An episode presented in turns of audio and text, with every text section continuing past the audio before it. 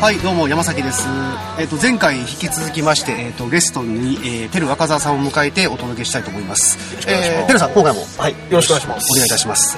えっ、とどうですか？こう喉の方は、いやこう喋ってみて。さっきの山崎さんにあの、まあ、喉乾いて、まあ、一発目の収録終わった時には喉乾いたなと思ったんですけどね、山崎さんには先ほどコーヒーをおごっていただいてあ、喉も潤ったことですし体も温まりましてですね、はい。まあ、2本目これからまたあの40分間やらせていただければなというふうに思っております。あーよろしくお願いいたします。お願いします。あのーまあちょっと、い一個前の鳥のおくくりで最後あの哲学的なちょっと話をしてしまったんですけど、僕はあのーなんですかね、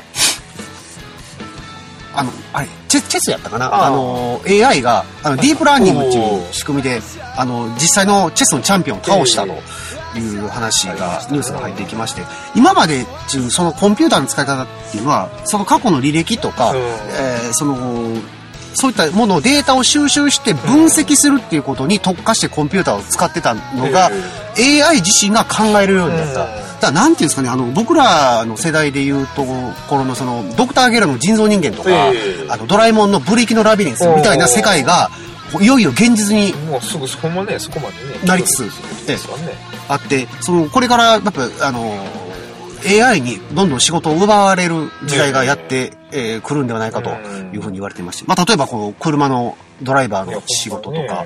あのね、あれもらしいですよ。あの、仕事の今、まあ、あの、これ聞いてる方で、企業やら観光庁を務める方多いと思いますけども、ええ。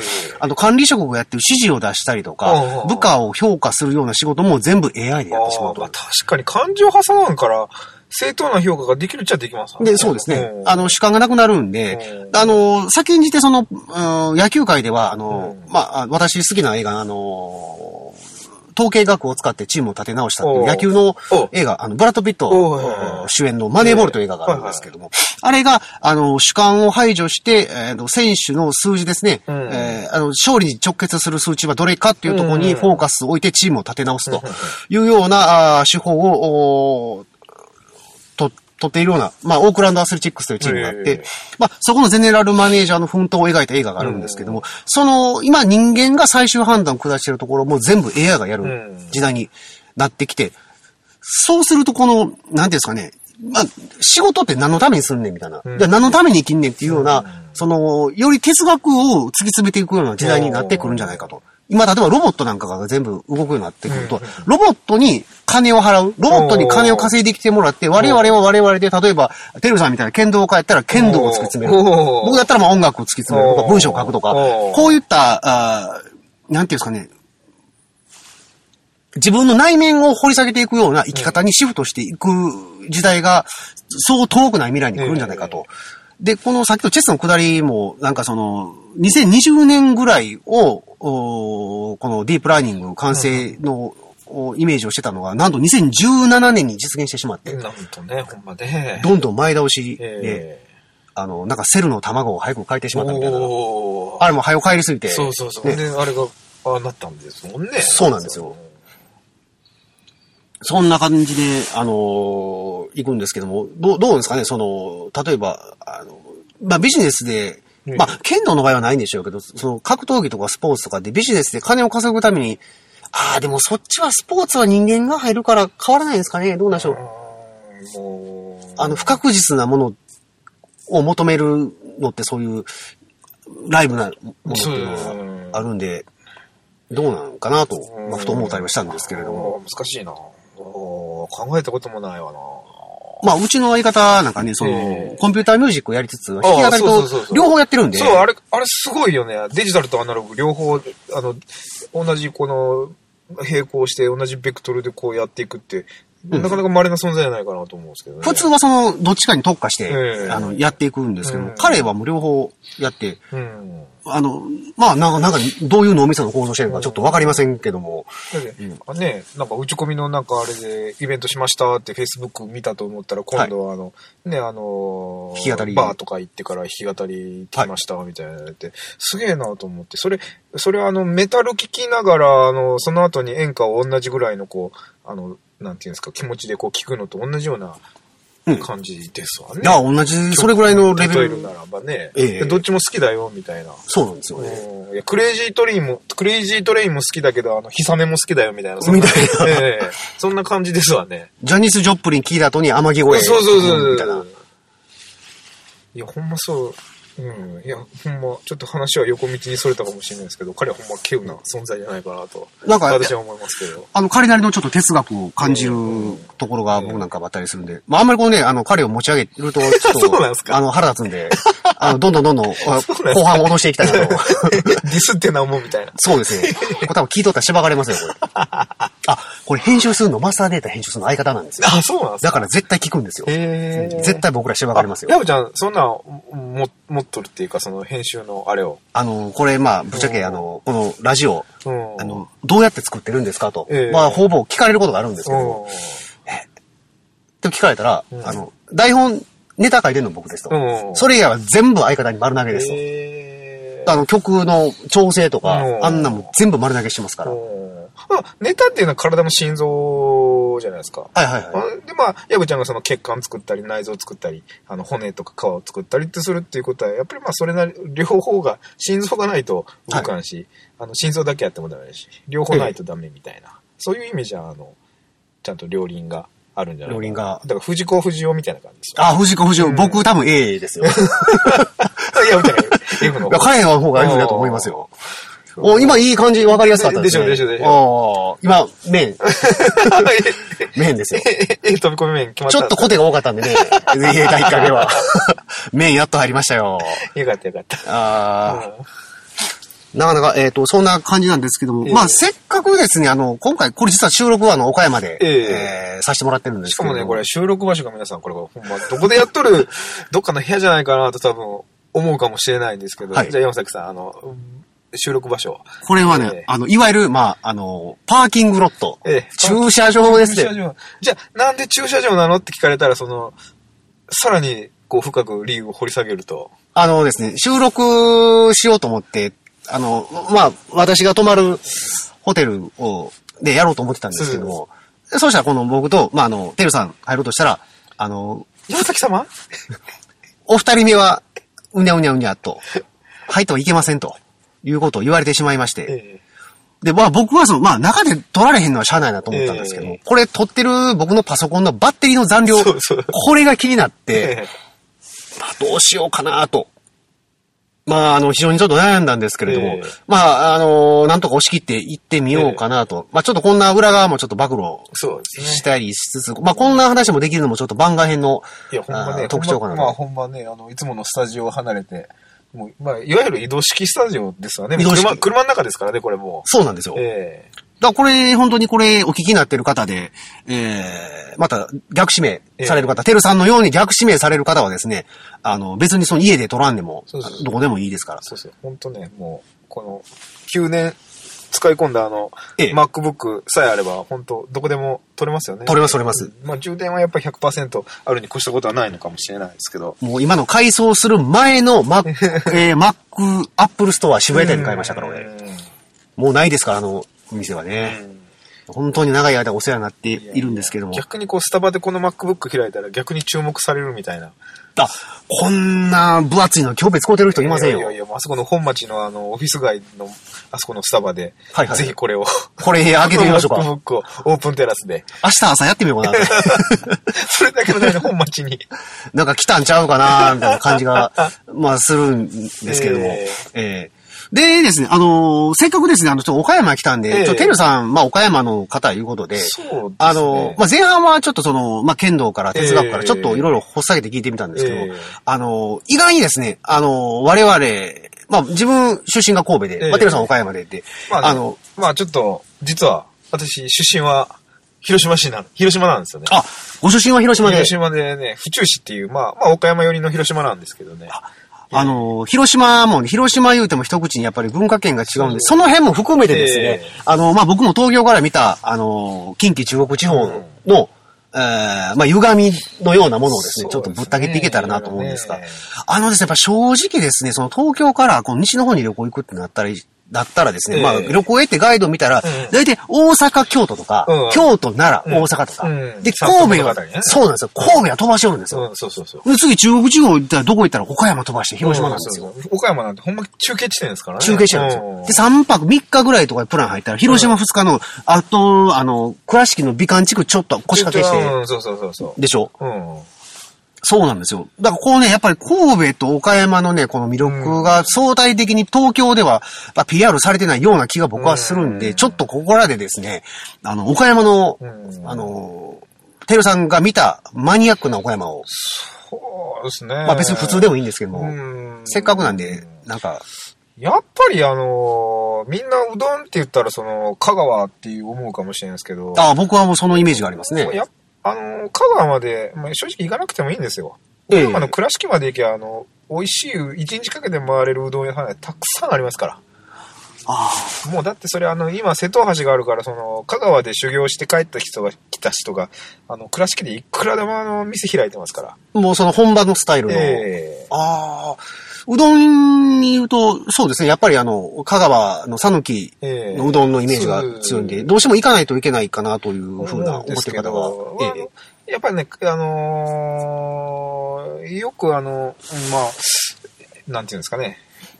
まあ、本当倉敷まで来ていただくと、美味しいうどん屋さんはたくさんありますんで、まあ、はい。瀬戸橋高いお金払って、まあ、渡る必要もないのかなというのが、まあ、まあ、岡山の一つ、まあ、長所というか、まあ、ええとこですわね。あの、文化的なつながりがそうなんでしょうね。その、僕もやっぱ岡山住んでたんで、ええ。あの、テレビとか見ると、ええ。あの、くくりが岡山、岡山県を、あの、ええ。真っ二つに、えっ、と、南北でぶぶった切って、ええ岡山県の南部、まあ、いわゆる、まあ、我々県南と呼んでるんですけれども、県南と、えっ、と、香川が一つの、まあ、同じ文化圏のくくりになっているようなことは非常に多いですよねテ。レビ局も OHK であのね、はい OHK 香川と岡山は両方やってますねやってます、やってますええ。丸亀協定の案内も岡山もやってますから。丸亀だったら四国ですけどね。ザグザグもそうですよ、ザグザグも。ザグザグもあれ、ま、あの、丸中もね。丸中もええ香川ありますから。ええあと何があるかなうん。まあ、でもそれぐらいかな。まあ、でもまあ、いこあそうそう、正面にこう、香川銀行ありますよね。香川銀行あそうですねえ香川銀行もあるんで、ええこのやっぱり結びつきが特にやっぱ橋が通ってからは強くなったのかなと。えと思いますけど。ええ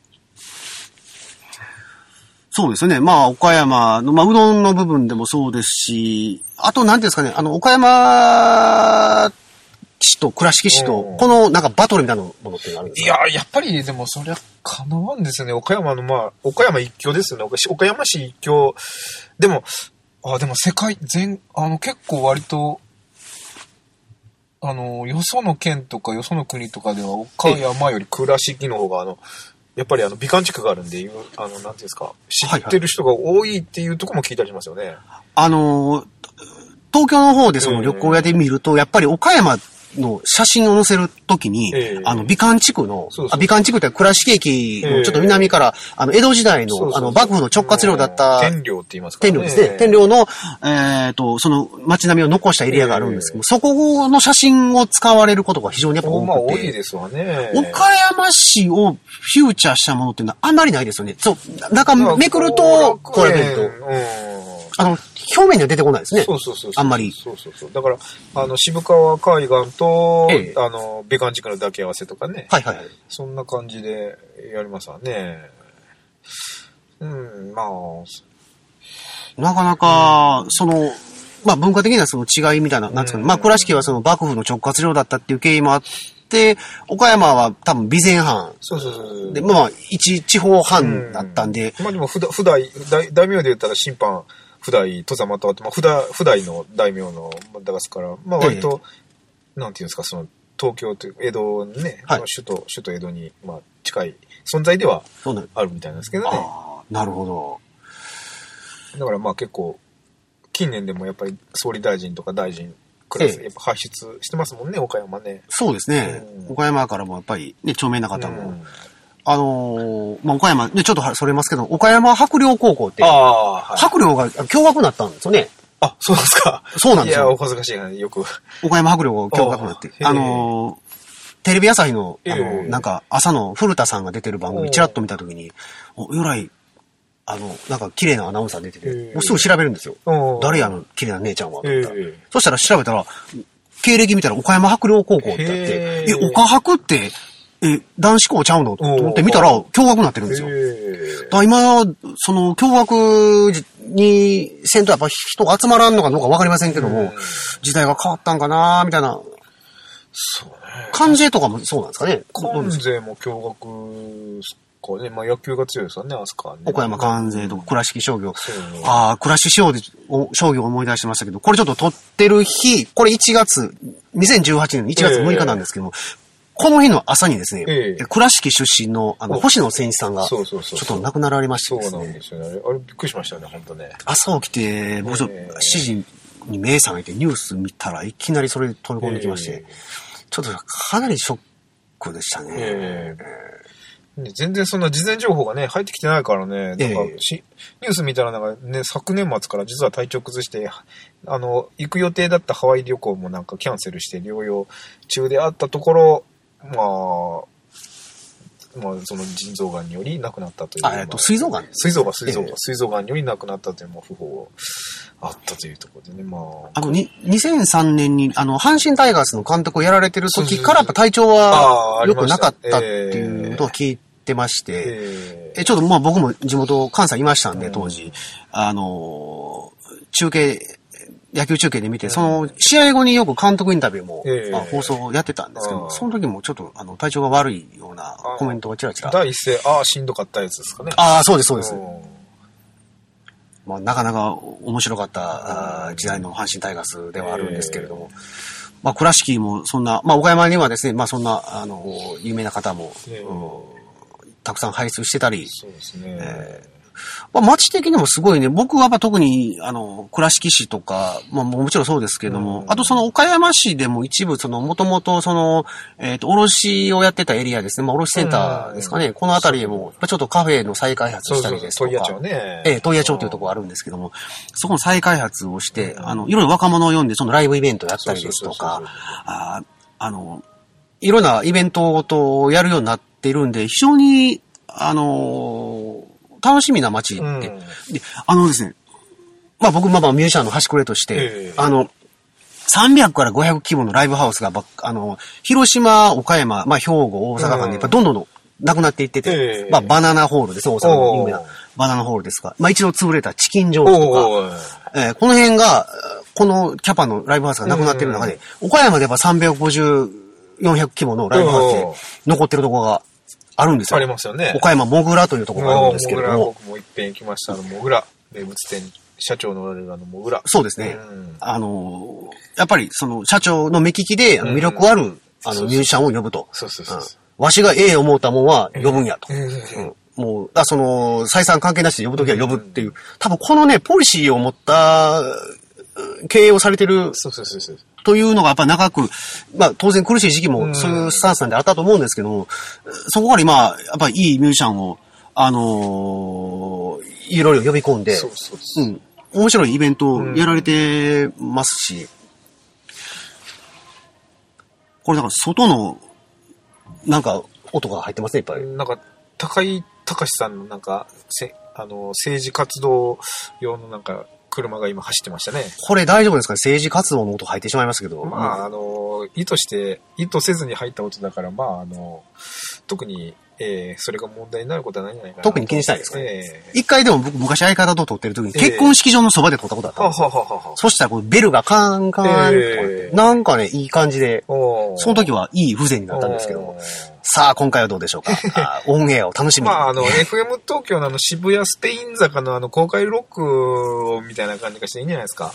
あれいいですよね。ええそれ、まあ、臨場感あってね、今ちょうどバスも通ってますしね、さっきから路面電車も時折走ってますし、あの、路面電車の形が変わりましたね。ええあの、えっ、と、LRT。あっちに、あの、この、おあの、これ、何ですか岡電っていうんですか？岡田岡田バス。岡岡電バスですかね。この路面電車の形が変わって、今やっぱり時代が LRT の主流になってそ、うです。ほんま変わったですよね。僕 LRT 大好きなんですよ。うん。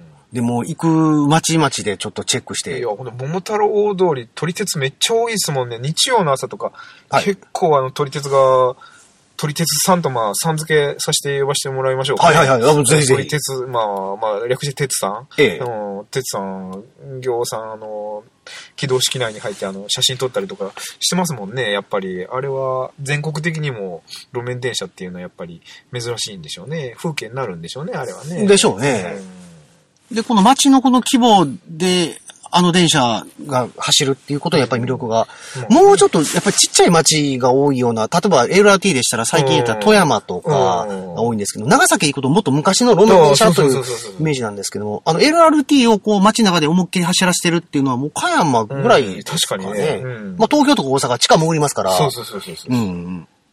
LRT によるこの街の再開発とかですね、うんこんなんもちょっと非常に楽しみな部分もあるんですけども、やっぱり僕がいた頃と岡山の街も結構様変わりしあてほ、んまですか？ええあの、なんていうんですかね、道に前にテーブル出してうんお酒飲むような、あの、お店がちらほら出てきたりとか。バルスタイルね。バルスタイルですねあっちのね、高島屋の辺ね。はいはいはい。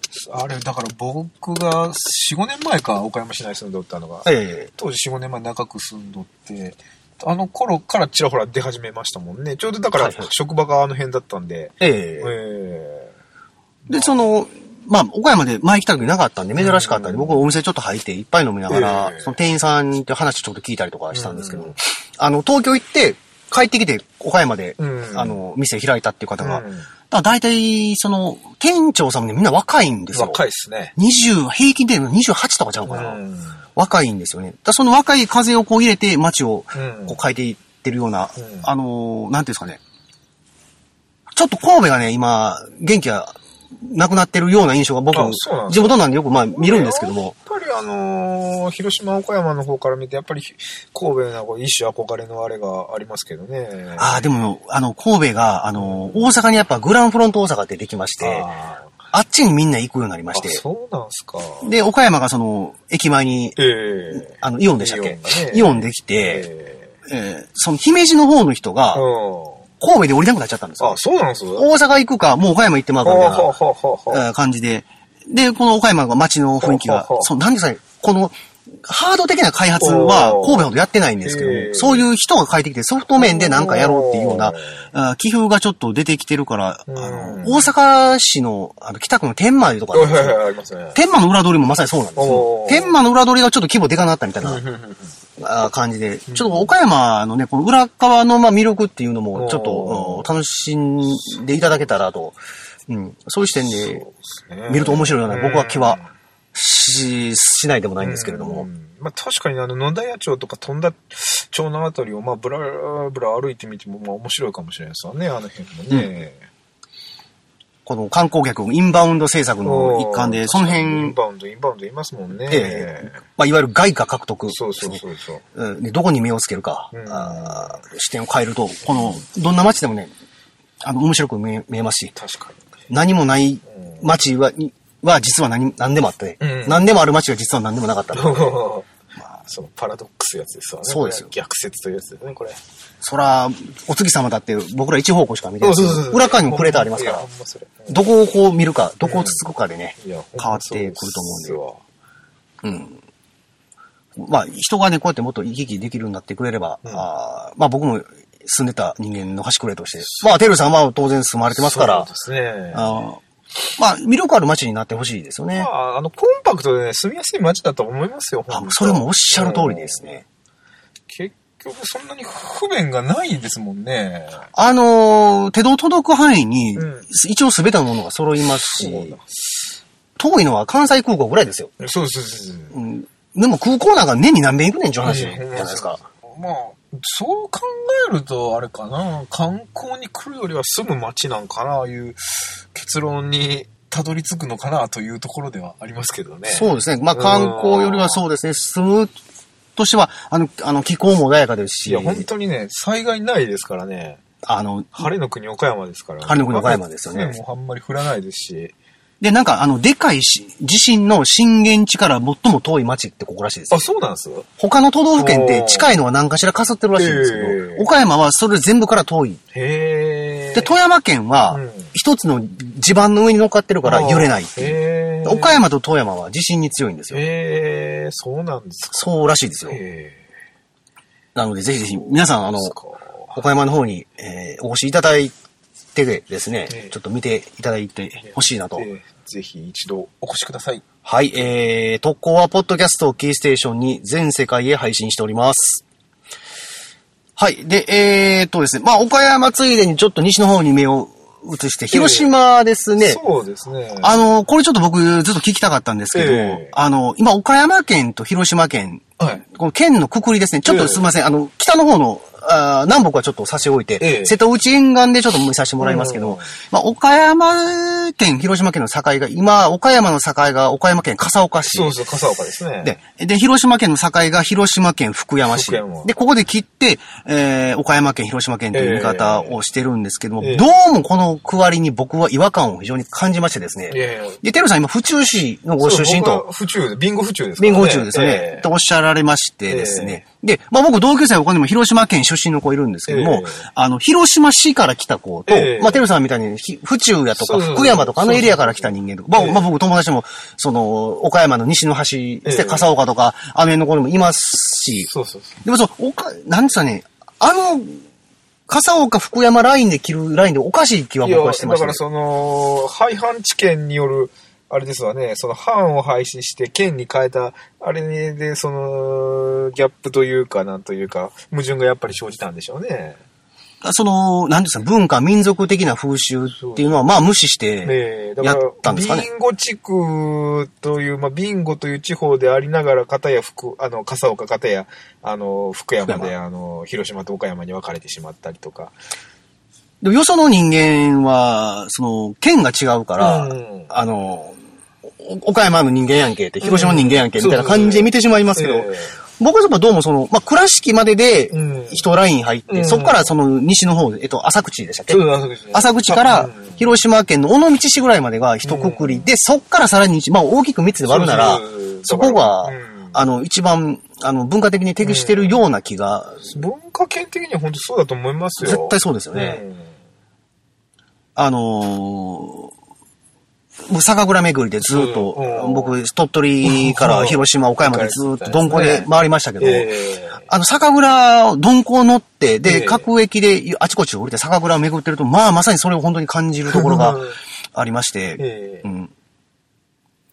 でもやっぱりこう、わからなかったら、どうしても広島県、岡山県っていうので、まあ僕僕の地元兵庫でも全然違いますから、そうですよね。僕は播州播磨ですけども、ええ。西宮とか尼崎なんかも季節で違いますし北の方行ったら丹波とか、ええ。まあ淡路島なんか当然違いますし、区割りが全然違うんでね、まあ、兵庫は縦も長いし、横も結構長いからね。横長いですあね。れは結構あの、よ、よ、4つか5つぐらいにこう、ぶ文化的なこう、あれで区切れますもんね。全部5つですね。うん。ええで僕日本酒好きなんで、そのええ。各、その昔の、もうた田島、丹波、播磨、ええ。摂津、淡路っていうところの代表的な、はいはいはい。あ地酒を飲飲んだんですけど、ええ。やっぱり全部違うんですよね。うん、町のカラーが出てるんで、ええ。やっぱり岡山県の地酒みたいな感じ出しますけども、うん。その例えばあの岡山の北の方行ったらですね、その津山の方でも住谷弥平だとか、で南の方行くと、あの、ちょっと銘柄の名前忘れましたけど、十八盛りもあるしね、小島の方行ったら。小島あそれですね。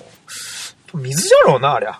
水でしょうね。水じゃ、あの、なんとか水系とかでこう、ね、ええまだ文化とは分かれて、なんとか水系って日本じゃあるじゃないですか。はいはいはい。やっぱあの、水でやっぱり味が変わるんじゃないかなと思うんですけどね。あの、やっぱ日本酒三大要素、うんえっと、気候、水、米、こ米ってあってうん、気候は冷蔵設備でコントロールできて、で、米は輸送手段で運べるけど、水だけはもうコントロールその地元のもんだから、これできないんですよ。ええだから組んで運んだらいけんのかって、そういう問題でもないですし。これもちょっと違うしね。だから、水は絶対地元のもん使うじゃないですか。そうですねまあそういう意味でも、こうなんか、こうそう岡山広島ラインをこう鈍行でずっと巡ってると見える楽しさみたいなものが、あれは鈍行の旅のほんまええですわね。時間、今までその新幹線とか飛行機しか使わんのんじゃない人は、ぜひあの鈍行を使ってね、ええあの、まあ、本当2、3時間程度なら、ぜひ、もう、あの、座る余裕がある、まあ、その時間帯とかね、ええ季節をまあ、狙って、ぜひ、鈍行の旅をしていただいてはどうかなと思いますけどね。そうですね。うんまあお時間あればぜひええ、鈍行で動いて行ってもらえれば。ええあれ、バスもね、結構いいですよ。あ、バスですか、うん僕ね、あんまりバス乗らないんですよ。高速バスなんかもね、僕、大学時代はもうずっと高速バスであの、帰省しとったんですけどね。あ、あの、大阪から。ええええあれ途中によるサービスエリアがね、やっぱりあれ、あれ一つのエンターテインメントですよ。あ、サービスエリアのエンターテインメントですか、あれもやっぱりね、その、その土地土地のやっぱり、あのーから出てますもんね。は僕らが子供の頃って言ったら、割とその確一的な、あの、サービスエリアとええかパーキングエリアだったんですけど、今なんか特にすごいですもんね。あの、ご当地グルメをこう大々的にその、フードコートで売り出ししたりとか。あ。あ、それも各サービスエリアでええやってるんですか、あれ、場所によっちゃその公園があったりとかして、本当にあの一つのエンターテインメントですか、あの、コンテンツとしてあの、成立してますもんね、今。サービスエリアは。だからその、どっか観光地に行く、あの、手段というか中継地点であったサービスエリアが一つの目的になってますもんね、今ね。そこに行くっていうのが。はいはい。うん。僕あの、ちょっと、スポーツ関係のちょっと勉強とか研究させてもらってるんですけど、ええ全く視点が同じなんですよ。ええあの、野球場で野球見に行くんじゃなくて、あそうそうそう球場に来るって、球場に行くことを目的にしてってう、あいうの、。松田スタジアムなんかす、一つのそれですわね。もそうですね、広島カープ。プの本拠地の松田スタジアムは本当にそうですかいや、ら、本当にそうですよ。一つのコンテンツですもん、あれも。コンテンツですよね。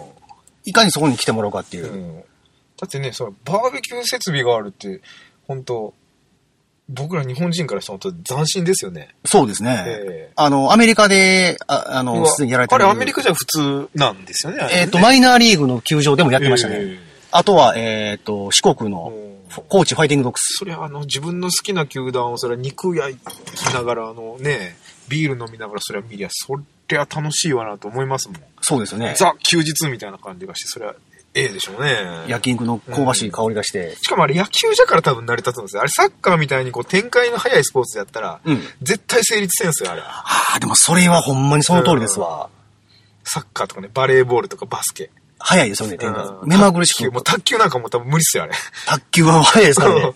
もう、もう、カンカンカンカンって、いや、まだ肉焼けてねえし、みたいな。そんな感じで、多分、あれ、野球みたいにこう、あのーね、間を挟みつつ、たまにこう、牽制球を投げつつ、いう、こう、なんかこう、ね、いろんな、うん。その、うんその、ピッチャーが投げるまでのその、時間のあれであったり、ええ。ええそう考えたらゴルフとかもあのバーベキューを見ながらしながら見れるっていうと側面はあるかもしれないですね。ゴルフはありだと思いますね。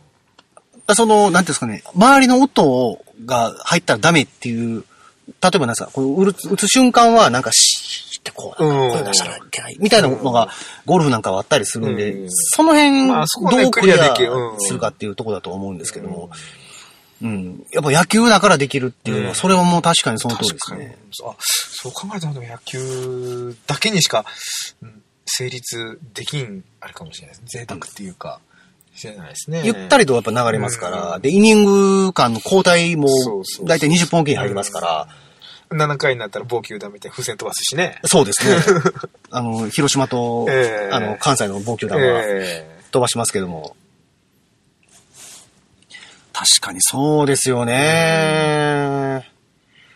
野球ならではですね。あ、本当にやっぱ、ほんまやっぱ他のスポーツないですわ。うん今思うたけど、あのー、片やその何、選手はもうし、その自分の生活かけて真剣勝負ガチでやるわけじゃないですか。はいはいはい。でも、あの、そこには商業的要素が挟むから、どうしてもその、何、その、着ぐるみとかのショーみたいなとか、ええチアとかそういうその、お遊び的な要素があったりはいするわけじゃないですか。そうですね。これをうまいことその、なんていうんですかね、矛盾することなく並立させるっていうのはやっぱ、あの、野球のやっぱすごいな思うんですね、あれね。もう、なんか、いろんなものが融合して、僕、その、以前、あの、アメリカのマイナーリーグ見に行った時に、ええ。あの、試合前に、あの、うん。国家読書コーナーみたい大体あの、まあ、大リーグ、うん。一番トップに行くと、なんか、あの、スティーブ・バイがこう、独奏でギター弾いたりとか、なんかめっちゃ有名な人が、うん。なんか、なんかマライア・キャリーとかなんか知りませんけども、あの辺の人が歌うんですけども、えマイナーリーグに行くと、地元の、え。あの、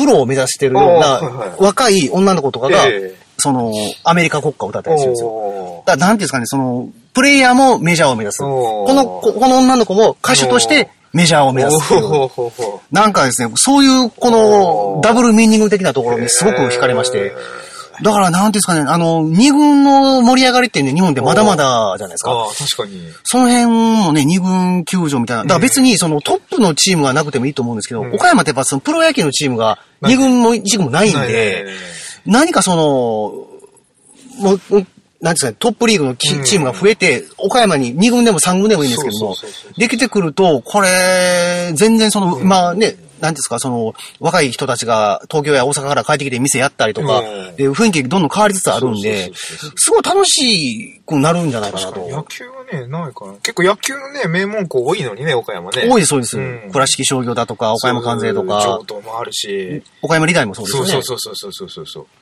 あるのに、プロ野球のね、チームがないっていう、そう言われたら不思議ですよね。そうですねあの、J リーグもファジアのそんなにパッとしないですから。うん。うん。いや、いや、フワジャーのは結構やってますよ。やってますかあ失礼しましたえー結構、結構盛り上がってますよ。これファンの人聞いてたら怒りますよ、ね。まあそこはあの、ヤブさんにカットしてもらって。カットして。いや、もう全然流してもらって、もう何でもいいですよ、もう。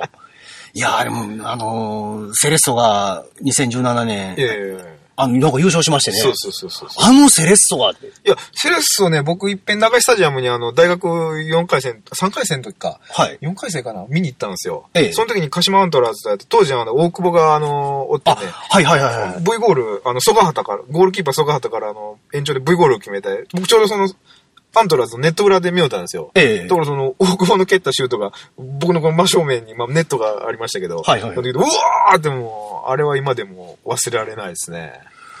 そうか、そんな、ええ結構前の話ですよね、それね。だから、大学生ですね。だからあー22、今さ、今年さ、14年ぐらい前か。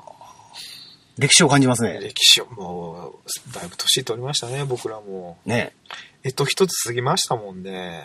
ああ、そうか、そうですね。そうですよ。ほんまや。そう、サッカー、でもサッカーって僕 J リーグってなんか大体アントラーズかジュビロが勝ってる印象しかなかったんですけど最近ちょこちょこね。そ、うそう、最近ね、うん、なんか軍用活況の様子を呈してますよ。やっぱりカップ戦を別の、あの、チームが取ったり、ええ、えーで、まあ普通のリーグ戦を、はまあどこどこが制したりみたいな。まあ割と軍用活況じゃないですけど、ええ。えで、その、割とその年間順位の入れ替わりも激しいですしね、去年、あの、トップ、あの、上位の方だったのを今年は下の方へ低迷しとるとか、え、ええ。本当あのオフシーズンの移籍とかで、本当ガラッと変わりますからね、あれもやっぱ野球と一緒で面白いですよ。そうですよね。ああいうのはすごい見てて楽しいなと思いますね。僕なんかやっぱあの、なんていうんですかね、ドラフト会議よりもあの、トレードとか、あーあのトライアウトの情報の方がすごく興味が わかる僕は好きですね。わかる気がする。ええで、あの、ずーっとその、戦力外通告になった選手とか、ええトレードとかフリーエージェントになった選手のえデータを全部数字出してきて、ええ自分で解析して、この人ここ行くやろなとか、って予想するのが僕はあの、だいたい11月、12月の 僕の楽しみですねう。んすげえな、そういう、そういうあのスキルが一個あると、なかなか人生幅があって、ええですわね。日本シリーズ終わってからが本当の楽しみですから。なるほどな。そん、ね、それでやっぱ岡山もチーム欲しいなとは思うんですけども、なんか、なんかね、うんヤクルト移転したいですかね。うんシティライトがね、結構頑張ってるじゃないですか、岡山はね。シティライト？ええシティライトスタジアムがあったりとかして、シティライトっていう会社、あのなんかあれ、車の関係、中古車かなんかかな？あ、岡山の企業。そうそうそうそう。はいはいはい。あれが、実、実業団で、ええあれをまあ独立リーグのなんかぐらいのなんか、ああいう、ポジションぐらいまでは持っていけたら一つまた盛り上がりが出てくるのかないうところはありますけどね。そうですね。やっぱ今後、そうどういうふうな、うんまあ、研究なり、あの、発展なりしていくかっていう。まあでもあれも結局その、いくらかその行政の力もいるんじゃないですか。あ、当然そうですね。ねあのーまあ、例えば米国だったら、うんあの、うちの町にきチームが来てほしいっていう形で箱を用意したりとか、ええ。あの、そう行政プランとかっていうのを立ててチームを呼ぶんですけど、うん。日本はまだまだその風習がなくて、うん。えーまあ、北海道は今ファイターズがうん札幌ドームから移転する時に話があって、まあ、札幌市がちょっと、あの、手抜きをしたんで、うん。もう札幌を出るというような、うん。まあちょっと細かい話はちょっとここ割愛しますけども、喋ると僕こういうの長くなりますから。これとあの、サッカーのマッチメイクの話、これ5時間ぐらい。今から5時間は今から、ちょっときついな。俺明日9時からあの、玉野で稽古、稽古始めいかんといけんし。もうやめましょうやめましょう。まあその話でまた 別途やりますけどもまあ。別途ねなかなか、そうですね。な、え、何でしたっけ、ほんで？えっ、と。えーと、だから、最後に話したのは、その、行政の力も、はい。まあ、いりますね、みたいなところで、そうですね。まあ、行政が、まあ、自分の街をどうしたいかっていう、まあスポーツを通じてどういう街を作るかっていうですね。うん。これだけやっぱいろんな、あの、建物とか店とか、もう全国チェーンとか、そうそうで、生活環境も、その、まあ、物価の違いとかありますけども、さほど変わらず、うん。生活できる環境になってきてますん。で、IT 化やとか、AI の発達とかになってますんで、その、うちの街にどう呼び込もうかっていうような視点でですね、スポーツをうまく活用していっていただければ、まあ、あと、まあ僕だったら音楽やってるんで、音楽のおライブだとかをやるとか、ああとはまあ、まあ、テルさん剣道家ですけども、ね。武道のそういう大会を、魅力ある大会を、うん。その街でやるとかっていう、まあ、いろんな視点でですねええ、あの、まあ、都市計画、都市づくりみたいなものを、お行政の方に、えーやってもらえればなと思いますね。テルさん出てくださいよ、岡山の選挙。いやいやいや。特にあの、明確なマニフェストがないですからね。あ僕もないんですよ。でこんだけね、ほぼいて喋る子、お前出えや言われるんですけど、いや、僕だってそこしかわからないですもん。いやー、だってしがらみとかあるんでしょなんか、で、僕絶対ね、あの自信ないんです。あの、なんか受かったら、ええありがとう言って、酒おごるわ言って、なんで居酒屋で僕酒おごりそうですもん。いやいや、あ、絶対アウトでしょダメじゃん。そうでしょ もうなん、多分ね、僕性格的にそれやらないと気が済まないんで。あーそれが、もうそこに罪悪感を感じる人はちょっとやっぱ立候補せん方がいいかもしれない、あだから僕絶対ダメですよ。多分あの参謀とか選挙参謀とか向いとるかもしれない誰か。あの、喋りの上手い子とかええですね。僕はね、やっぱりね、その辺は、あの、生き方がうまくできないんでうん、あの、うまいことやっぱ生きれる人じゃないと、で、あの、僕気短いんで、すぐ切れますから、そういうのがなくですね。あの、あそこの某市長みたいにあの、し記者さんに。ああ、ありましたね やってましたね。あで僕多分あのパターンですよ。ええ絶対言いますもん。いや、あの、ニュース見とって今日あの、後輩の人にあれどう思いますって言って、いや、知らんかないって。俺にどう答えろとって。あれ、そう考えたらやっぱ、なんですかね、あの、毎日対応してるあの、菅官房長官とかう、んあれ偉いですよね。淡々とね。あれ、ニュースやから、あの、編集しますけど、ええあれ、いろんな質問されてるはずなんいや、ですよ。いやそうですよ。内心多分カリカリしていやいやることあると思うんですけどあれですなんか、全く怒らず、うまくこう、うんああいう、大人な人が、やっぱり人の上に立たないといけない確かに。ですよね。僕は無理です。まやっぱり、自信ないですね、まあそういう意味では本。当にあの、稀有な存在ですよね。ああいうことができる人いうのは。いやーあれは才能ですよ、やっぱ一つの。才能、センス。まあ、育ってき、まあ、そのセンスっていうのは、その育ってきた環境が作るもんだとはいえ、やっぱりね、なかなか、ええなかなかできることじゃないですよ、本当そうですよね。本当に。まあ、そんなこんなで、まあ、あの、岡山は素晴らしい街なので、えー一度お越しください、と。ぜひ、一度お越しください。私はその頃、広島へ行っているかもしれないですけど。いや、その帰ってきていただきますよ。そう、来ていただきますよ、それはもう。え僕一人ではちょっと寂しいですから。ということでですね、えっ、と、2回にわたりまして、えっ、と、剣道と釣りの大好きな、ええー、テル若沢さんをお迎えしてお届けしましたが、ああの、釣りの話全くしませんでしたね。そうですね。まあ、釣りもね、まあ、また今度、はい。機会があれば。そうですね、機会ありましたら、えまた釣りの話もたっぷり、ええーお届けしたいと思いますんで、ありがとうございました、2回にわたりまして。はいいただきまして、ありがとうございました。で、えっ、と、また次回からですね、あの、いつもの相方、あの、ヤブが戻りまして、あの、お届けいたしますんで、えー、ぜひぜひ、あの、これに、あこれ以降もですね、あの、番組の方をお聞きいただければと思います。で、お便りの、お便りの方も引き続き募集しておりますので、えー、こちらまでメールいただきたいと思います。えー、アドレスは、tokkou, 特攻、アットマーク、アウトロック .jp。えー、こちらまで、えー、メール、お待ちしております。えー、お相手は山崎と、てる赤澤でした。失礼します。どうも。夢見てさずっとって